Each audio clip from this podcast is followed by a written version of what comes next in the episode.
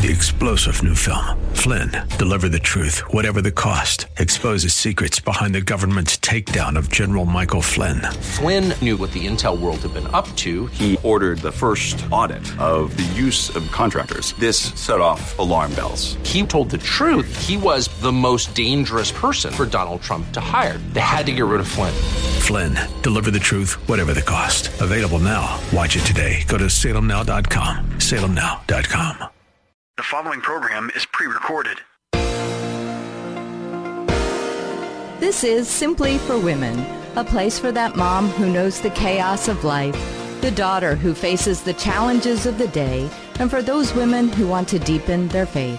God invites us to take Him off our to do list and to simply be, to simply be with Him. The opinions expressed on this program are those of the hosts, guests, and callers, and not necessarily those of Salem Media Group, staff, management, or advertisers. Now here's your host, Jennifer Jackson. Jennifer here, and yes, you are listening to Simply for Women. It's going to be a great day on the show. We're we're finishing up, wrapping up a week long of "There's Got to Be a Better Way." How can we simply pray? And I just love talking about prayer. I'm probably going to talk about prayer till you are tired of hearing me talk about prayer, but it is everything. Prayer changes everything. It changes our lives.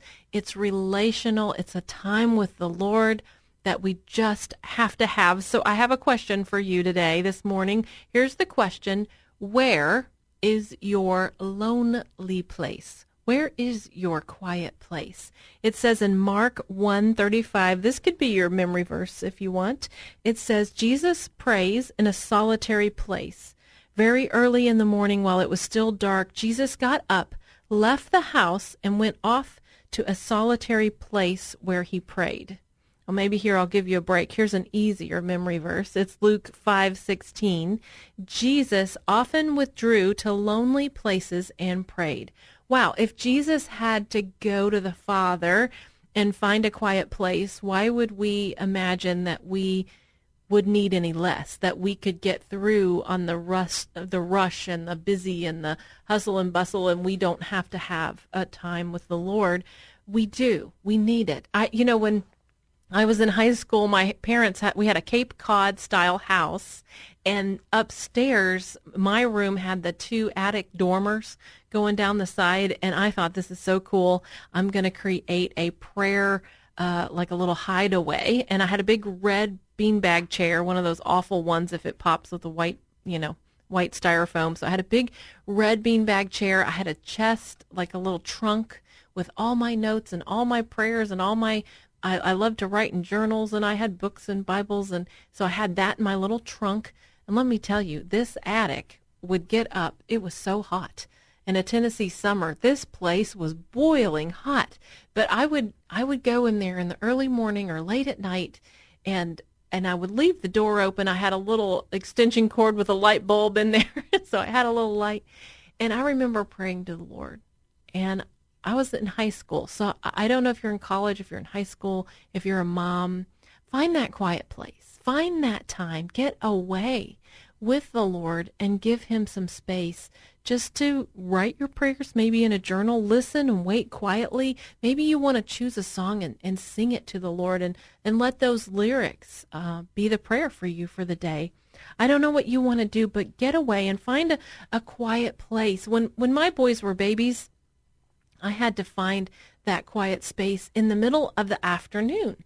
It was from like 1 to 3 or 2 to 4 and I would go on my porch and I had the little the baby monitor so I could listen if if they woke up or anything. But that was my quiet place. And then later when my boys were teenagers, my quiet place was early in the morning because they stayed up late at night, but they weren't up early in the morning. And so I would get up earlier and earlier. That's really when I learned to get up super early because when you have kids, you know, it's a challenge. And even now today, I don't have kids in the house, and maybe you are that empty nester, but it, you still have to carve it out. You have to carve and find the quiet places. So anyway, why don't we listen in to this clip? It's there's got to be a better way. We're going to talk about continual places of prayer in our quiet spaces. Here we go. What about your quiet place? Your quiet place. It, the Bible says Jesus withdrew to lonely places. He went often. He went to mountainsides. There is a quiet place in prayer, a place for all of us to go. You know, I avoided this place for a really long time. And I've, I think I figured out why. When you get quiet and you get still, and, and you, you do that in the presence of God, under the umbrella of saying, God, I invite you into this quiet, still place. When you're there, it's like some brokenness comes up. It's like, oh no, because I get reminded of grief, something I might miss, or a failure. Why does, you know, in the quiet places when we start to think about some of the hard stuff and the broken stuff, and you're just there, oh Jesus, if you would come. And in that quiet place, when he brings up the sufferings of our life, there is a fellowship there. In that time with Jesus is when you fellowship in his sufferings. So see, he suffered for you. And when you suffered, he said he is near to the brokenhearted. And it's in those quiet places that you can talk about all of those things. And what I didn't realize when I was avoiding the quiet place was that is where you build friendship with God. Because you relate to one another. You relate to his sufferings and he relates to yours. So find your quiet place and go deep with the Lord and your sufferings. There's one more place I thought we would hit today, and there's so many places of prayer, but it's a continual place. Prayer is continual. It's throughout your day. It says in, in 1 Thessalonians 5.16, celebrate always. Pray constantly. And give thanks to God no matter what your circumstances that you find yourself in. So I want you to start and stop an ongoing conversation with God throughout your day. You know, as you mature in relationships with one another, you begin to value them more, right?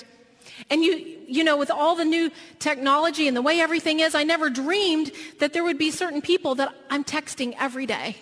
But there's certain loved ones you text them almost every day, don't you? Because you're just wanting them to know I'm thinking about you. I'm just checking on you. How are you doing? And it's just, it's just back and forth. Well, that's a continual place of prayer. You know, you, you may just begin to notice what God is doing continually throughout your day. I, I start in the morning uh, once a month with a group. We're kind of a rag and muffin gang downtown, and we're praying for our city. And we were praying one, one morning, and there's a construction worker who, who brought some buddies. And one of the buddies he brought had uh, hurt his hand. And he was in pain, and he couldn't do this. And so the, he said at the end, would you pray? I came that you would pray because I'm in pain. And so we did, and we prayed for him, and the pain left. And then he still couldn't do this. But what was really neat is he said while we were praying, God showed him to go run home and get his exercise ball that was on the dresser that he hadn't been using it. And then later in the day, he texted us and he said, I want you guys to know the pain is still gone and I've been using my exercise ball. You know, it was just a continual thing that day. That's how God wants this to be. It's just continuing throughout the day, little stories, little people, things that you see and hear. You're going to interact with the community that God's given you in prayer and watch and see what the hand of God will do for you. He's an amazing God. He wants to answer prayers big and small. He wants to do things we've never dreamed or imagined. He wants to show us his heart. He wants to heal your heart. He said on the cross, he carried your griefs. He carried your sorrows. There's so much that he wants to do in our lives. Would you stand and pray with me?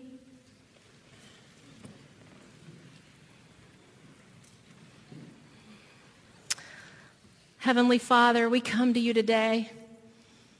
God, we just bow in your presence that you would allow us to enter in, to be near you.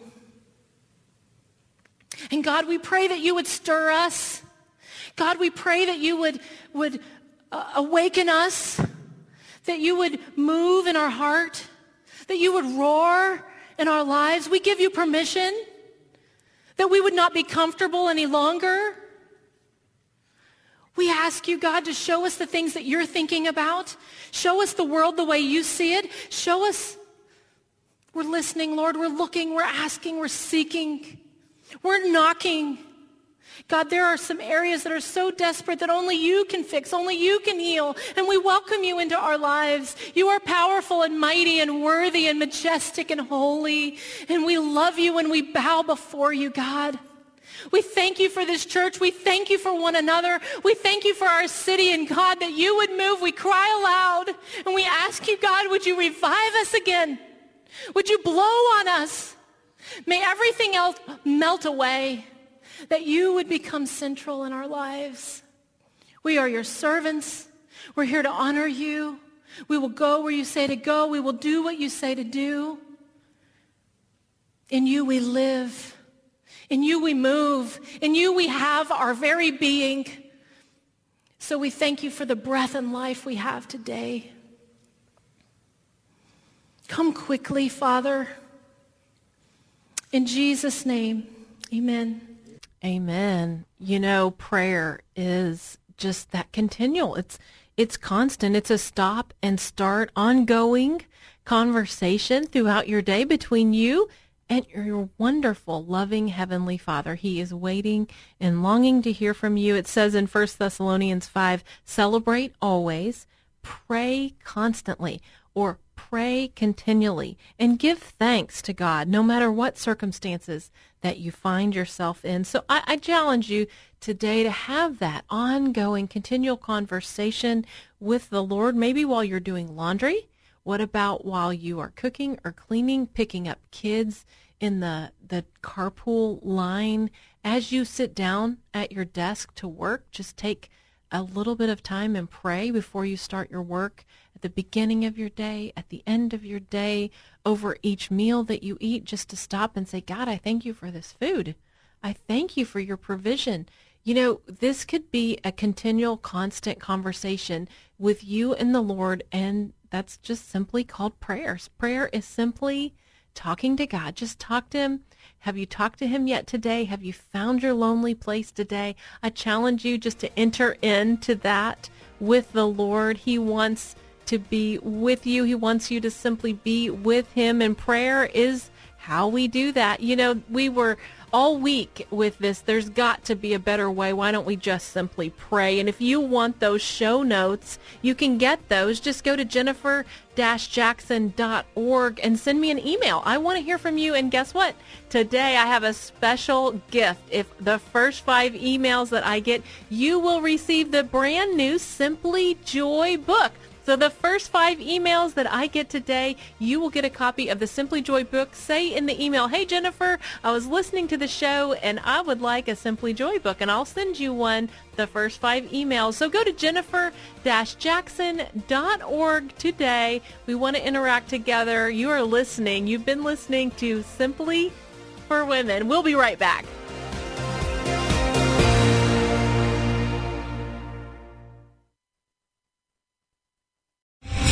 Three-star general Michael J. Flynn, head of the Pentagon Intelligence Agency, knew all the government's dirty secrets. He was one of the most respected generals in the military. Flynn knew what the intel world had been up to. He understood its funding. He ordered the first audit of the use of contractors. This set off alarm bells.